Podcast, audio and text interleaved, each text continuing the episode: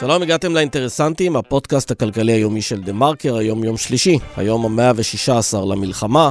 136 חטופים עדיין נמצאים בעזה, באולפן, היום לבד סמי פרץ. לאחר יותר מחודשיים של לחימה רציפה מאז עסקת החטופים הקודמת, שוב יש משא ומתן על עסקת חטופים חדשה.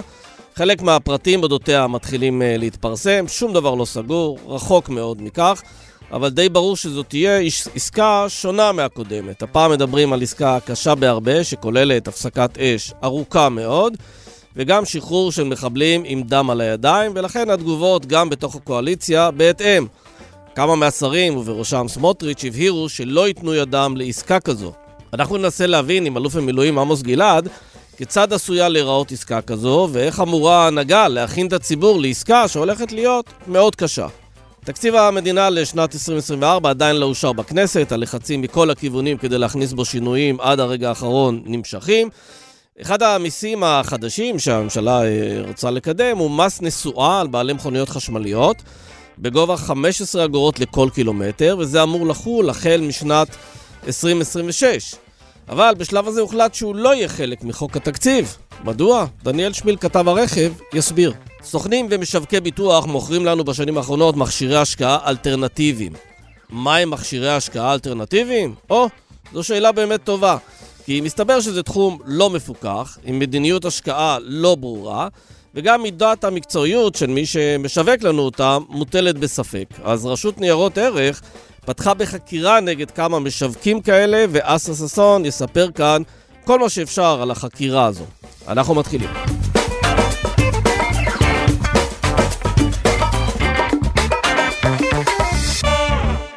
שלום לאלוף במילואים עמוס גלעד. שלום. ראש המכון למדיניות ואסטרטגיה באוניברסיטת אה, רייכמן. אני רוצה לדבר איתך על אה, עסקת חטופים חדשה שמדברים עליה כרגע. די ברור שהיא תהיה שונה מהעסקה הקודמת. הפעם מדברים על הפסקת אש ממושכת יותר. הפעם כנראה גם ישחררו מחבלים מסוכנים יותר, בכמויות גדולות יותר. וזה כמובן יעורר גם הרבה מאוד מחלוקות בקואליציה ובכלל בציבור הישראלי. ואני רוצה לשאול אותך, האם לישראל צריכים להיות קווים אדומים במשא ומתן הזה, ואם כן, מה הם? קודם כל צריך להיות נקודת מוצא. נקודת המוצא היא שמעולם לא אירע אירוע כזה חמור בתולדות מדינת ישראל. אה, מדינת ישראל הפקירה את אזרחיה בהיקפים חסר, חסרי תקדים ודמיוניים, החל מתינוק כפיר ביבס בן שנה פלוס כמה ימים, עבור דרך נערות, נשים צעירות, זקנים בהיקפים עצומים. זה לא היה מעולם. אם המדינה לא תחזיר אותם, חיים וחיות, זאת הפקרות והפקרה נוספת. אסור שזה יקרה, זה פוגע בכל הערכים, החל מערכים יהודיים של פדיון שבויים, וכלה בזה יהיה דיראון עולם מבחינת ביטחון לאומי, האמון של הציבור, של החיילים בממשלה. ילד, זה לעולם לא יסתיים, זה יהיה פצע שהולך ומדמם ללא תרופה. אם יתברר שלא עשינו הכל בשביל להחזיר אותם, הכל אני מתכוון לא על הנייר. זה נקודת מוצא אחת. נקודת מוצא שנייה, לעולם אין להעריך התקדמות במשא ומתן, אלא רק את התוצאה הסופית שהיא היעד המבוקש, קרי להחזיר אותם. חיים וחיות, אני מדגיש, חיים וחיות. זה הדבר היחיד, כי בכל משא ומתן יש תמיד עליות ומורדות, וכאן עשו משהו שאתה גיבשו עמדה עוד בלי לדבר עם החמאס, והחמאס, מה שהוא רוצה כאן זה רק דבר אחד, זה היעד שלו, לשרוד ולהניח את התשתית לכינונה וקימומה מחדש של חמאסטן, כלומר שחמאסטן שוב תפרח כמפלצת ותשתלט על יהודה ושומרון, ומימוש החזון להרוס את ישראל, שבזה הם לעולם לא יתקשרו איתם. אוקיי, okay, אז יש פה פער די גדול כמובן, בין uh, המטרה הראשונה, שהיא באמת מטרה שאני לא חושב שיש ישראלי שלא uh, יסכים איתה, שצריך לא uh, להשיב את החטופים. זה לקח לו חודש, את שואלה את זה. כן. Uh, אני, אני לא, לא בטוח עד כמה, וגם אנשים שהם שרים בכירים, ברגע שהם שרים, זה מוציא אותי מהדעת. זה באמת הפקרות והפקרה, היו צריכים להחזיר. עכשיו, אתה יכול לשאול אותי, אז מה הם הקווים האדומים? זה מה שאני שואל, מה הם הקווים האדומים? אני עונה, אני עונה. אסור בשום אופן לדון בזה בתקשורת, כי הם מאזינים לזה. מה שחשוב בתקשורת, מניסיון ארוך, תמיד הפרטים הם חייבים להיות נחלת מעטים, כלומר ראש הממשלה, שר הביטחון, היום יש את השרים גנץ ואייזנקוט ודרעי, שהוא לא שר עכשיו, אבל הוא שם. אלה היחידים שחשופים גם לתמונת המודיעין, גם לתמונת המגעים האמיתית, והכל נרשם בפרוטוקול והדיון צריך להיות ענייני. מהם מרחבים הטקטיים ואיך עושים את זה, זה צריך להיות אך ורק נחלת הקבוצה המצומצמת. לא, אבל בוא נשאל אותך, אתה רואה מצב שבו חמאס נשאר הריבון בעזה תמורת uh, העסקה הזו? כלומר, ישראל יכולה בכלל לתת ערבות בין, כזו בין למישהו? בעיני רוחי, תקשיב, מה שהם עשו, מעשי זוועות, עריפת ראשים, אונס, שריפת uh, נשים צעירות וכיוצא בזה, לא כמעשה אלים בודד של איזה מטורף. זה ההוראה שהם קיבלו, אלה ההנחיות שהם קיבלו. ברגע שיצאה מדיניות כזאת שמזכירה אירועים מהשואה, בשכנותנו לא יכולה להיות יותר הישות הזאת שנקראת חמאסטן, שהיא שילוב של ארגון טרור מסוכן עם מעשי זוועה שמזכירים את המאורעות החמורים ביותר בתולדות העם היהודי. מאה אחוז, אז אתה, בעצם אתה אומר, אז יש פה קו אדום אחד. יש פה קו אדום שאומר חמאס לא יכול להישאר בעל השליטה בעזה. כן, אבל לגבי השבוע, החשופים והחטופות זה לא שבויים. אין להם שום זכויות של אמנת ג'נבה. שום זכויות בכלל. אין להם בכלל טיפול אנושי. אז לגביהם חל שעון חול. שעון חול הוא תמיד אוזל. האם בקצב יותר מהיר או בקצב איטי, כל יום שעובר הוא זז בקצב יותר מהיר. לגבי סנואר אה, והחבורה שמסביבו או איתו, זה שעונים יותר גמישים. למשל גולדה מאיר, ראש הממשלה המנוחה, הורתה שמי שמעורב בטבח מינכן, שהטבח נורא, הוא לא כן. יחיה יותר. וזה לקח אה, שבע או שמונה שנים לדעתי לפחות. זה לקח בינואר 79, פרש מן העולם האחרון. כן, שבע שנים. זהו, ככה צריך לעשות. לא, אוקיי, אבל אנחנו לא מדברים רק על הראש לא של סינואר. אה, לא, אבל לא עמוס, אנחנו לא מדברים רק על הראש של סינואר, אנחנו מדברים על השאלה האם לא, חמאס יכול... נגיד שאין סינואר, חמאס יכול לשלוט בעזה ביום שאחרי סינואר? לא, הוא לא יכול לשלוט בכלל. תסתכל במזרח התיכון. חוץ מטורקיה, אין אחים מוסלמים בשלטון בשום מקום. היו במצרים, זה כמעט שינה את המזרח התיכון, מעטים מודעים לחומרה של העניין, לא ארחיב על זה כי זה לא הנושא, ו... אבל הם בבתי הכלב במחתרת. אה, במרוקו הייתה ממשלה של אחים מוסלמים, המלך פיטר אותם והעיף אותם מכל הרוחות. טוניסיה כמובן, בירדן היו שרים אין במזרח התיכון. האחים המוסלמים זה אויב נורא, מבחינתנו החמאס, ההתגלמות המפלצתית אה, שהיא יוצאת מתוך האחים המוסלמים, היא לא יכולה להתקיים. כן, אז בעצם אתה אומר, עמוס, את הדבר הבא. הנושא של השבת החטופים זה משימה מיידית לטווח הקצר. הנושא של חימו, אה, חיסול חמאס זה משימה שהיא גם יכולה להיות גם לטווח הבינוני והארוך. ולכן כשעושים משא ומתן אפשר להיות גמישים בשאלה אם הפסקת האש היא קצרה או ארוכה. אני לא אוהב את המילה גמישים, אני מעדיף להשתמש בכך שצריך לדעת שב-7 באוקטובר המדינה נראתה על סף חורבן, ממש. וממי? מחמאס. יש פה, בזכות הרי הקשרים האסטרטגיים, ארה"ב, כבר דיברנו על זה, אפשר להמשיך לדבר על זה, אנחנו חיים מעוצמה צבאית ותבונה מדינית. אבל בסוף אתה צריך להכיר בחולשה. אם נפלו 240 אה, אזרחים שלא עשו שום דבר, שגרו ביישובים אה, ונחו בשבת, פתאום הם מצאו את עצמם בתצורות שונות של התעללות אכזרית וסדיסטית, מי שלא נרצח בצורה סדיסטית, וכל ההרג ההמוני הזה, והרצח ההמוני, וההתעללויות, הם לא יכולים להיות. אבל לגבי החטופים והחטופות אנחנו צריכים להציל אותם. כן. אסור להיכנס לדיון פרטני בתקשורת, כי הם פשוט מאזינים. אוקיי. אבל אני כן מנסה בכל זאת להבין, היה ובאמת תושג הפסקת אש ארוכה.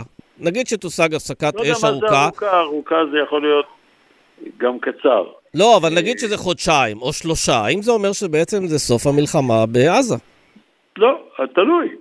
אבל זה לא צריך להיות סוף המטרה, זה, יש לזה הרבה דרכים להשיג את זה. אני הבאתי את הדוגמה של uh, ראש הממשלה גולדה מאיר, כן, זכרה לברכה, והיא לא הצהירה הצהרות, היא פשוט עשתה. וגם כן, אבל שם המשימה צריך... הייתה אה, הרבה יותר אה, נקודתית, לחסל אה, חבורה לא, של אנשים שהייתה אחראית העיקרון. לטבח במינכן. למשל, ראש הממשלה היה צריך להגיד, זאת מטרת העל, ותפסיקו את השיח הרעיל הזה, כמו בהרבה תחומים אחרים, זה פשוט נורא. לא, אבל יש הבדל בין מטרה שאומרת אנחנו רוצים לחסל איקס אנשים, ובין אנחנו רוצים שחמאס לא ישלוט בעזה, לא שלטונית, לא צבאית. שסנואר קודם כל אנחנו שחררנו אותו, אנחנו גם הוצאנו לו גידול מהראש, מהמאמין, בלי ביטוח רפואי פרטי, זה הכל על חשבון המדינה. האכלנו את המפלצת, אפשרנו לקטר להאכיל את המפלצת, איראן האכילה אותה במקביל. בואו בוא, נהיה קצת בפרופורציות. הוא צריך להיעלם באופן אישי, יחד עם כל הישות הזאת, אבל באיזה קצב? זה צריכים לדון בחדרי חדרים. כן, אני רוצה לשאול אותך על העניין הזה של היה ובאמת ותהיה הפסקת אש של אה, חודשיים או משהו מהסוג הזה. אה, אתה חושב שגם הצבא וגם הממשלה שלנו זקוקים להפסקת האש הזו כדי לנצ... לנתח את תמונת המצב קצת יותר בבהירות, גם בצפון, גם בדרום, אולי אפילו לנצל את הפסקת האש כדי לראות מה עושים בצפון, איך פותרים את הבעיה שם? בצפון זה לא ייפתר, בואו נתחיל מהצפון. החיזבאללה איננו מעוניין בעימות כולל ומקיף שיביא עליו את צה"ל במלוא עוצמתו ויכול לסכן את קיומו בלבנון. מה שהוא כן מעוניין זה להמשיך במערכה מוגבלת שהיא טוטאלית, כי הוא רוקן את כל אה, יישובי הגבול. מה זה יישובי גבול? זה יישובים אה, חשובים ביותר, אה, מטולה, ממטולה ועד ראש הנקרה וכולי, כל הדברים ידועים מהתושבים. זה אזור ריק מאדם, הכלכלה שם פגומה. זה בעצם הפך להיות כמו רצועת הביטחון של חיזבאללה. כן, אבל השאלה אם יש הפסקת לפתור... אש בעזה של חודשיים, אם בזמן הזה אתה יכול להחזיר את התושבים של הצפון הביתה. אני לא חושב שהם יחזרו עד שלא תיתן להם ערבויות. המצב בצפון הוא יותר חמור, כי העוצמה שם של החיזבאללה היא לא נפגעה בראייה כוללת. פיקוד צפון מוביל שם מהלכים מאוד נמרצים לפגיעה בתשתיות של נגיד רדואן, לפי מה שפורסם, נסוג, הכוח של... הכוח המזוויע הזה כמו נוח'בה. אבל התשתית, התשתית בעיקרה נשארה. אתה יכול לפתור את זה על ידי עימות כולל, צה"ל יש לו עוצמה אדירה, השאלה אם זה נכון, השאלה אם אנחנו מוכנים, השאלה אם אנחנו לא זקוקים לאיזה הכנות של העורף בתאומים אסטרטגיים. אה, בהחלט, זה פה, ברור שאתה נכנסת לכל העניין הזה בנקודת חופשה. צה"ל התאושש בצורה מהירה ומדהימה. כל התחזיות הקודרות על הלוחמים ועל הדור, כל הדברים האלה, אני לא רוצה לחזור עליהם, הכל התבדה. בסוף אתה צריך כן אסטרטגיה, זה גם קשור לאסטרטגיה של יום שאחרי, לכן אתה אומר לי הממשלה, אני לא יודע מי זה הממשלה. האם זה ראש הממשלה, הוא אין לו אסטרטגיית יציאה. אגב, בלי אסטרטגיית יציאה, חלק גדול מההישגים הצבאיים עלולים להישחק. מי ישלוט בעזה, מה הפתרון, מה היחסים עם ארה"ב. אבל דווקא חודשיים, חודשיים זה גם יכול להיות יתרון. כן. אתה אוסף יותר מודיעין, המודיעין היום רק על מה שצה"ל אוסף שם במקומות שהוא נכנס, ותמיד אומרים בהודעות דובר צה"ל נמצאו מסמכי מודיעין בעלי ערך. הם באמת בעלי ערך כנראה. כן, ברור, דיברת, עמוס... יש אה, כן. כן, עמוס, הזכרת את המושג היעדר אסטרטגיה לנתניהו. אני ראיתי אותו השבוע מתראיין לעיתונאי בריטי, שם הוא טוען, נתניהו טוען, שהוא לא היה שותף לקונספציות בעניין חמאס, והוא תמיד חשב שמדובר באויב שאי אפשר לסכם איתו על כלום, אבל הוא לא יכול היה לפעול, למוטט אותו, בגלל היעדר קונצנזוס בישראל ובעולם. ואז הוא אומר, ב-7 באוקטובר נוצרו התנאים למיטוט חמאס. אתה יודע, לפי העיקרון הזה, התנאים לתקיפת הגרעין האיראני ייווצרו רק אחרי שאיראן תתקוף את ישראל. תראה, הטענה הזאת היא מופרכת מיסודה, כיוון שפה מדובר על ראש ממשלת ישראל, על מנהיג המדינה. לא מדובר פה, נניח אתה ואני יכולים להתווכח, מישהו יקשיב או שלא יקשיב. פה מדובר, הטענה שלו היא כזאת, הוא באמת חשב, הוא אמר את זה ב-2008, נדמה לי, הוא אמר, אנחנו נהרוס את החמאס. ואחרי זה הוא אמר במרכז הליכוד, זה לא מסמכים סודיים, שזה חשוב מאוד שיש לנו חמאס מוחלש ומורתע כדי לפצל את המערכת הפלסטינית, המטרות ברורות, ובסופו של דבר ההיסטוריה תשפוט אותו לא אם הוא חשב נכון בתוך, ה, בתוך ה, המוח שלו שהוא חכם מאוד, אל, הוא, הוא ניתח את זה נכון לעצמו, אלא מה הוא עשה. מה שהוא עשה זה הפוך למה שהוא אמר לעיתונאי הבריטי. הוא אפשר לגדל ולטפח את המפלצת הזאת ותחת אשליה שאתה קונה אותם בכסף. מאחר וחמאס הוא גם ממשלה, אין להם בעיה לקבל ממך כסף כל עוד שהחזון שלהם להרוס את ישראל, אפשר לממש אותו על פי תפיסתם. ראינו את זה ביהודה ושומרון, ראינו את זה בשומר חומות שאנחנו חשבנו ש... אה, מה שאנחנו ניצחנו, ולשיטתם הם הצליחו להצית כל כך הרבה חזיתות, אז היה בזה פוטנציאל לניצחון מבחינתם בעתיד. ובסופו של דבר, מי שניצח על המדיניות הזאת זה הוא, ומי שהאחריות היא עליו, מי שההיסטוריונים יציינו אותו. זה לא פותר, אה, אה, כמובן מאחריות את הצבא בכשל הצבאי ולא את המודיעין בכשל הנורא המודיעין. כן. אני רוצה לשאול אותך לסיום, אה, נתניהו, שהוא הרי מומחה לסיסמאות קליטות, שלא תמיד יש מאחוריהם קבלות, אה, מדבר בימים האחרונים על ניצחון מוחלט, ניצחון מוחלט. הם הוציאו כל מיני כובעים אפילו, עם total victory. אתה יודע להגדיר מהו ניצחון מוחלט? אני נגד ההגדרות האלה. אני מציע שאחרי שנשיג ניצחון מוחלט, נודיע עליו. אחרת זה באמת זילות של המונח. הממשלה הגדירה שלילת יכולות צבאיות, זה מונח גמיש. המשימה לחיילי צה"ל ולקציניו ולמפקדיו, מהרמטכ"ל ועד הלוחם הצעיר ביותר, היא ברורה. הם פועלים במרץ, אבל ניצחון אה, אחרי כל כך הרבה, אחרי החטופים, אחרי הכשל הצבאי המודיעיני, אחרי הכשל התפיסתי לגבי מהו החמאס, אחרי כל מה שקרה לנו, אחרי כל מיני חולשות שנחשפו שלא ניכנס להם עכשיו. אני מציע מינוחים צנועים ולהתמקד בהישגים. עכשיו, אם לא תהיה אסטרטגיית יציאה, בכלל לא יהיה, אני לא יודע גם איזה ניצחון יהיה. כיוון שאם האמריקאים מציעים לנו ציר אסטרטגי, האויב העיקרי שלנו המרכזי זה איראן ושלוחותיה כמו חיזבאלסטן וחוטיסטן. אנחנו עוד לא נגענו בהם, אני מתכוון באופן uh, רציני. איראן היא מתקדמת בכל הזמן. היא כבר מדינת סף גרעינית מסוכנת, תאר לך שיהיה להם נשק גרעיני. הם, זה, הכל כפוף להחלטה.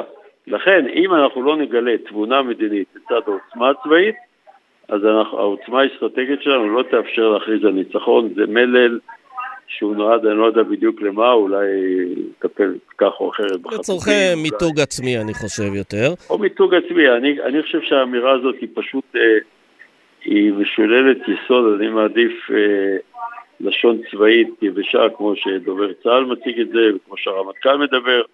הם מדברים במונחים אה, של יעילות, תועלת, עלות תועלת והישגים בשטח בצורה צנועה ואמינה. כן, אז עוד שאלה לסיום, שאלת בונוס נקרא לה כך. אה, יש הרי דיונים בימים אלה על אה, תקציב הביטחון, מדברים על הגדלה של בין 20 ל-40 מיליארד שקלים, נזרקים באמת סכומים שאני הרבה שנים בעיתונות כלכלית אף פעם לא נתקלתי בסכומים האלה בתקציב הביטחון, ודי ברור שיש פה צרכים, על זה אין ויכוח, אבל אני תוהה אם אפשר לנהל את הדיון המספרי הזה. ללא דיון מקדים על מהי תפיסת הביטחון העדכנית של מדינת ישראל, מה עושים בהגנה, מה עושים בהתקפה, מה עושים בהרתעה, אה, ואיך בכלל מפיקים לקח ממה שקרה ב-7 באוקטובר. חד משמעית לא, אתה חייב תפיסת ביטחון. כשאתה קונה בית, אתה מסתכל בשרטוטים של הבית. אתה לא קונה בית בלי לדעת איך הוא בנוי בכלל. אה, אתה לא, תקציב זה, זה אמצעי למימוש אסטרטגיה.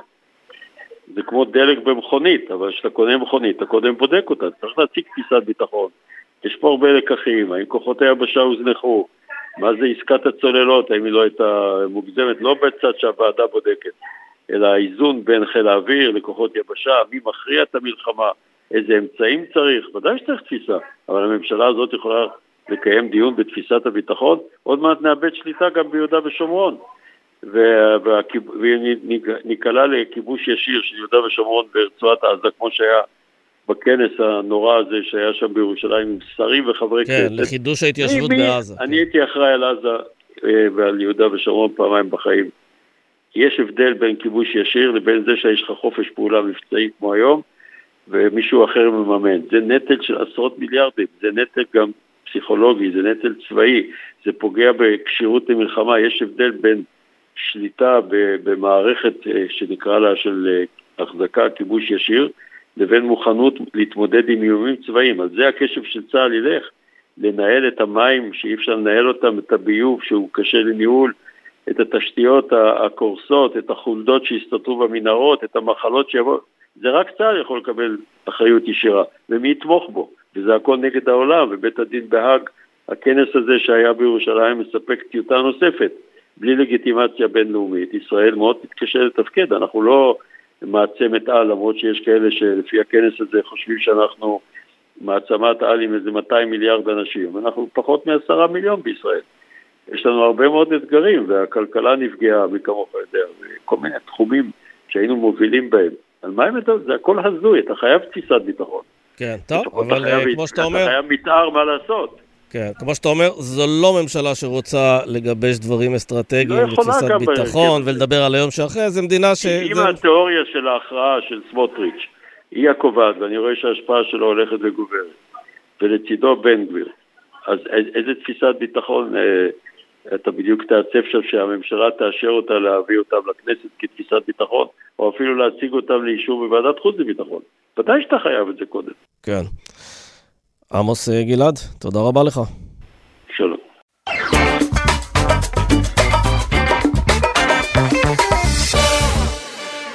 שלום לדניאל שמיל. שלום סמי.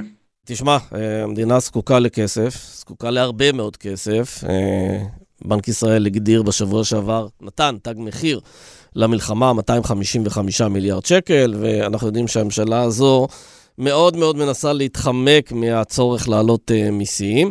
Uh, במסגרת, uh, בכל זאת, המיסים שכבר דובר עליהם, uh, אחד מהם קשור לרכב חשמלי. Uh, הממשלה החליטה להגדיר uh, מס נסועה חדש, uh, סדר גודל של 15 אגורות uh, לכל קילומטר. וזה היה אמור להיכנס ב-2026 כחלק מחוק התקציב, וברגע האחרון מוציאים את זה משם. מדוע? כן, הסיבה הרשמית היא באמת ש...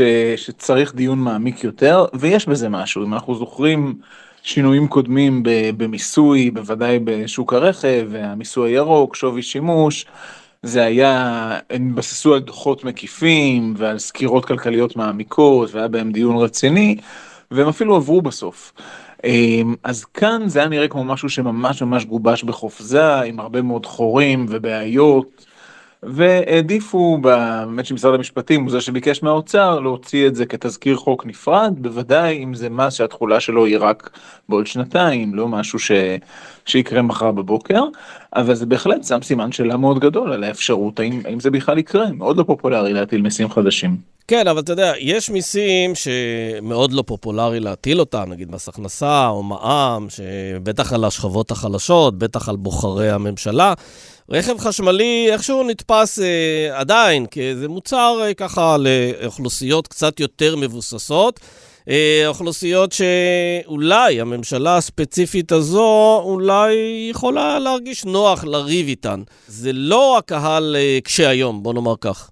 באופן כללי אגב מיסים שמוטלים על שימוש בדברים מזיקים ומכונית היא דבר מזיק אולי לא אפשר לשים את זה באותה קטגוריה כמו טבק אבל מכונית היא לא דבר שעושה טוב לסביבה זה מס חיובי וזה מס שלא מונע צמיחה כמו מיסים באמת על, על הכנסה ומיסי חברות ואחרים.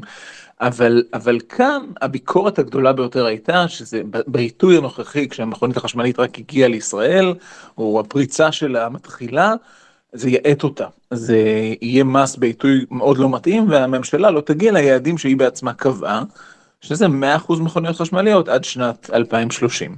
אפשר גם להתווכח, באמת זה מס צודק ו- וכן, כלומר למסות שימוש צריך, אבל אם אתה ממסה גם את השימוש וגם את הקנייה, זה במיסים שהולכים ועולים וזו הייתה הצעת הממשלה אז זה באמת מתחיל להיראות כמו מין גזירה כמו משהו שלא משנה התנהגות אלא אלא פשוט אין לנו ברירה אלא לשלם.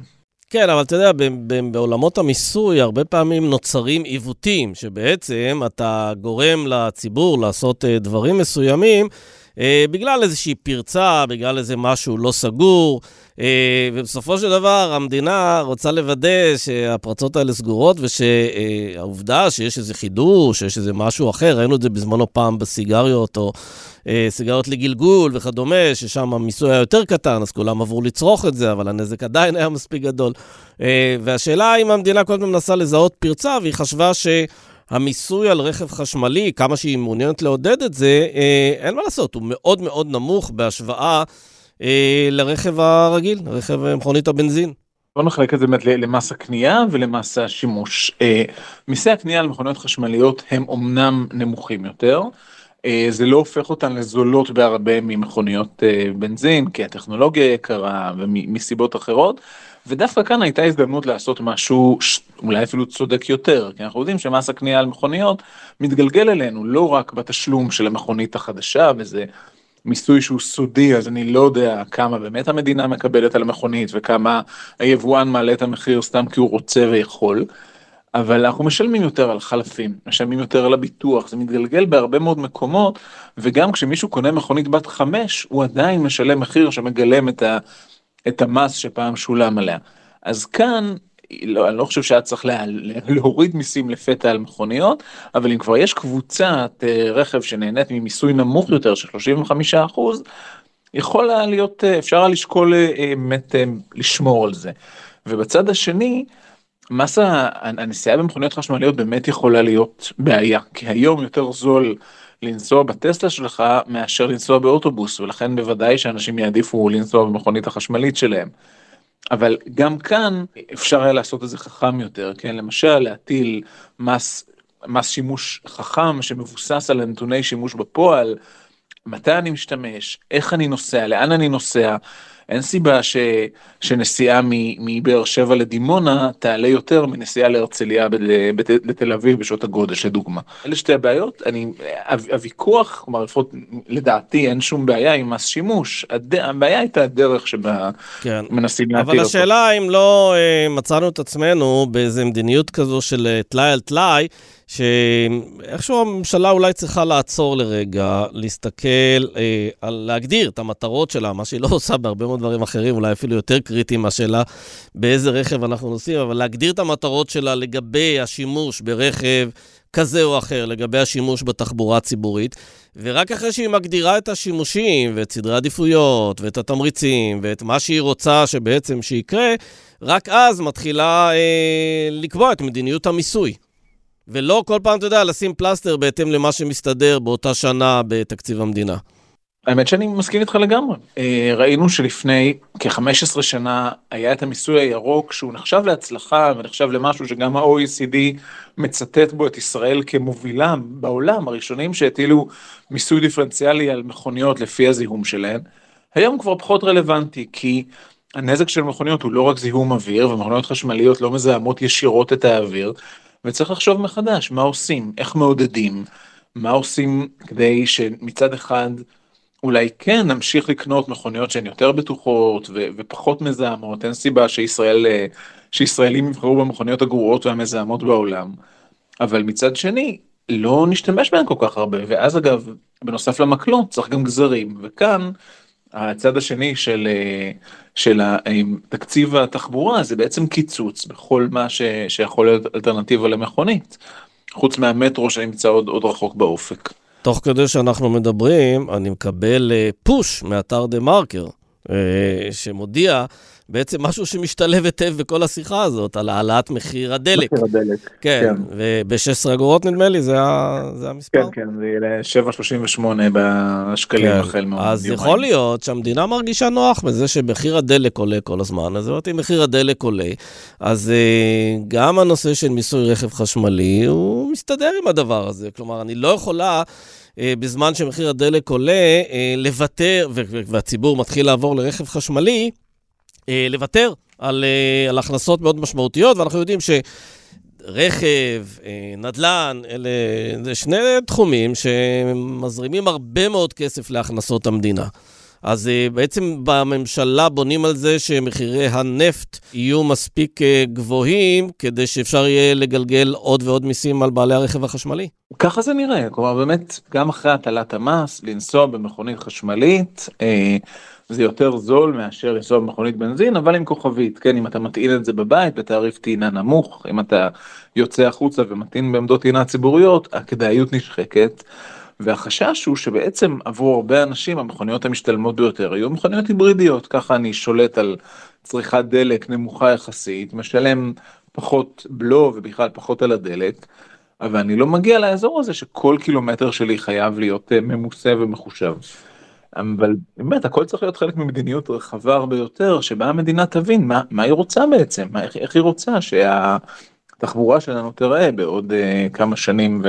יפה, ו... אז זה טיפ שאנחנו נותנים למדינה, uh, תחליטי מה את רוצה בנושא הזה ובעוד uh, uh, 2,322 נושאים אחרים. דניאל שמיל, תודה. תודה רבה סמי.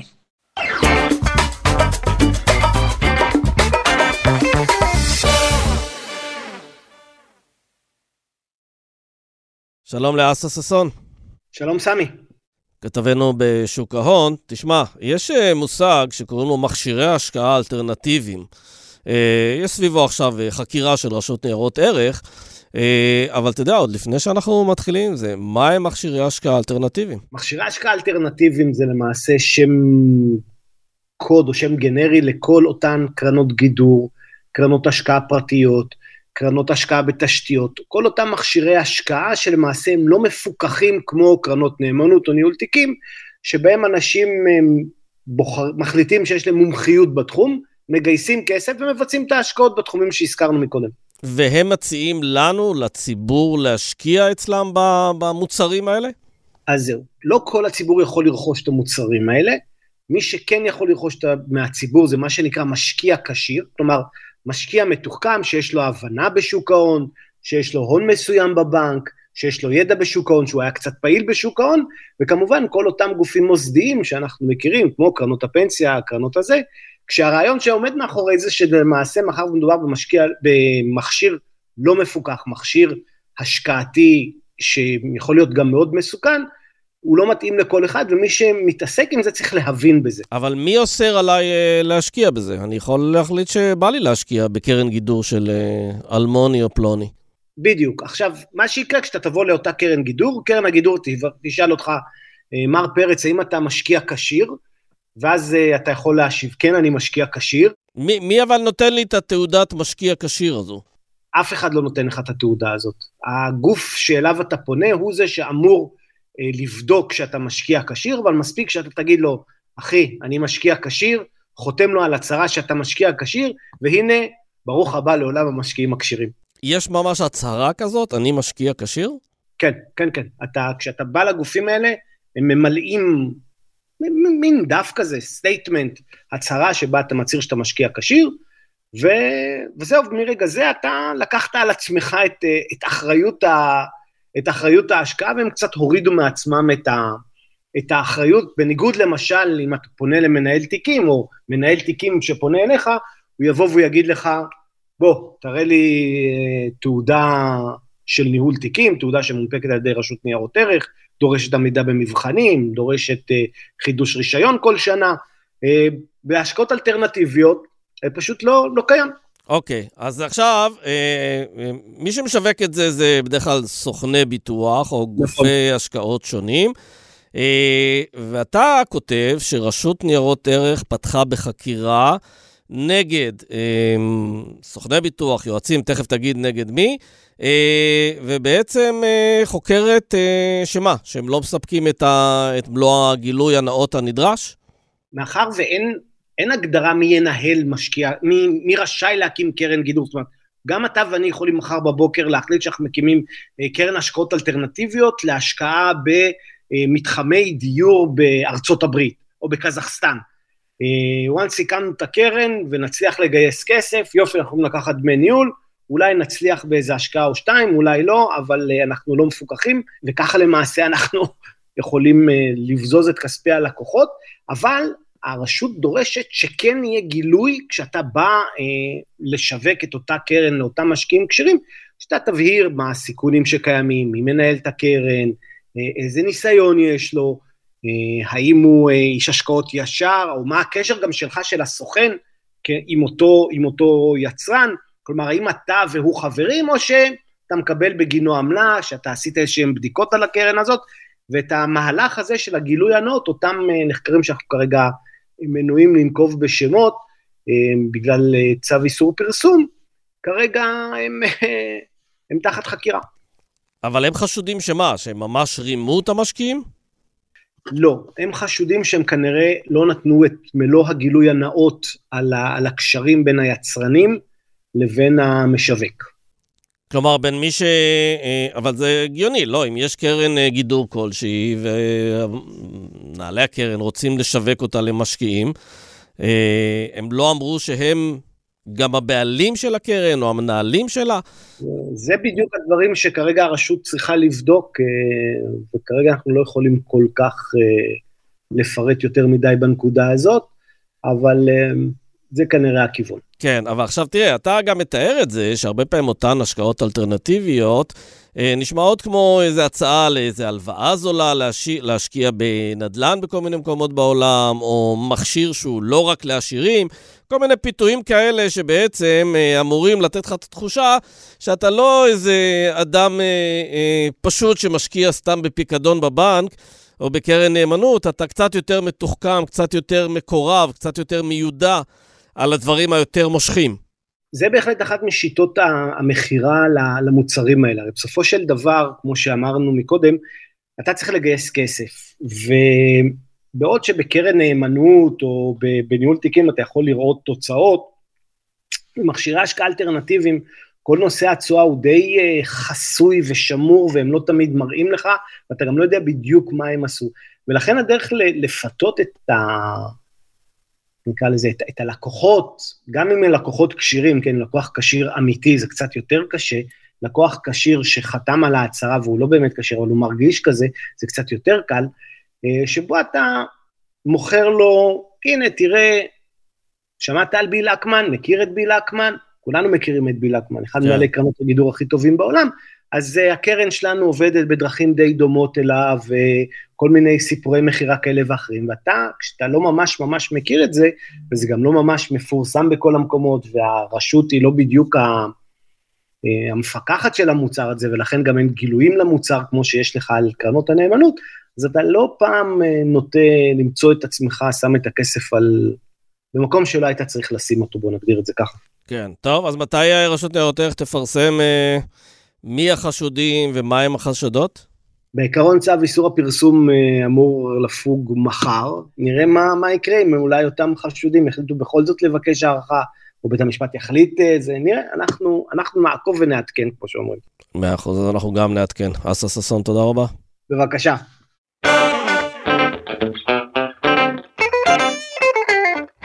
זהו, עד כאן האינטרסנטים uh, להיום. נגיד תודה לנערה מלכין, מאיה בניסן ואברי רוזן צבי שעורכים אותנו. אנחנו נהיה פה כרגיל גם מחר. תודה, להתראות.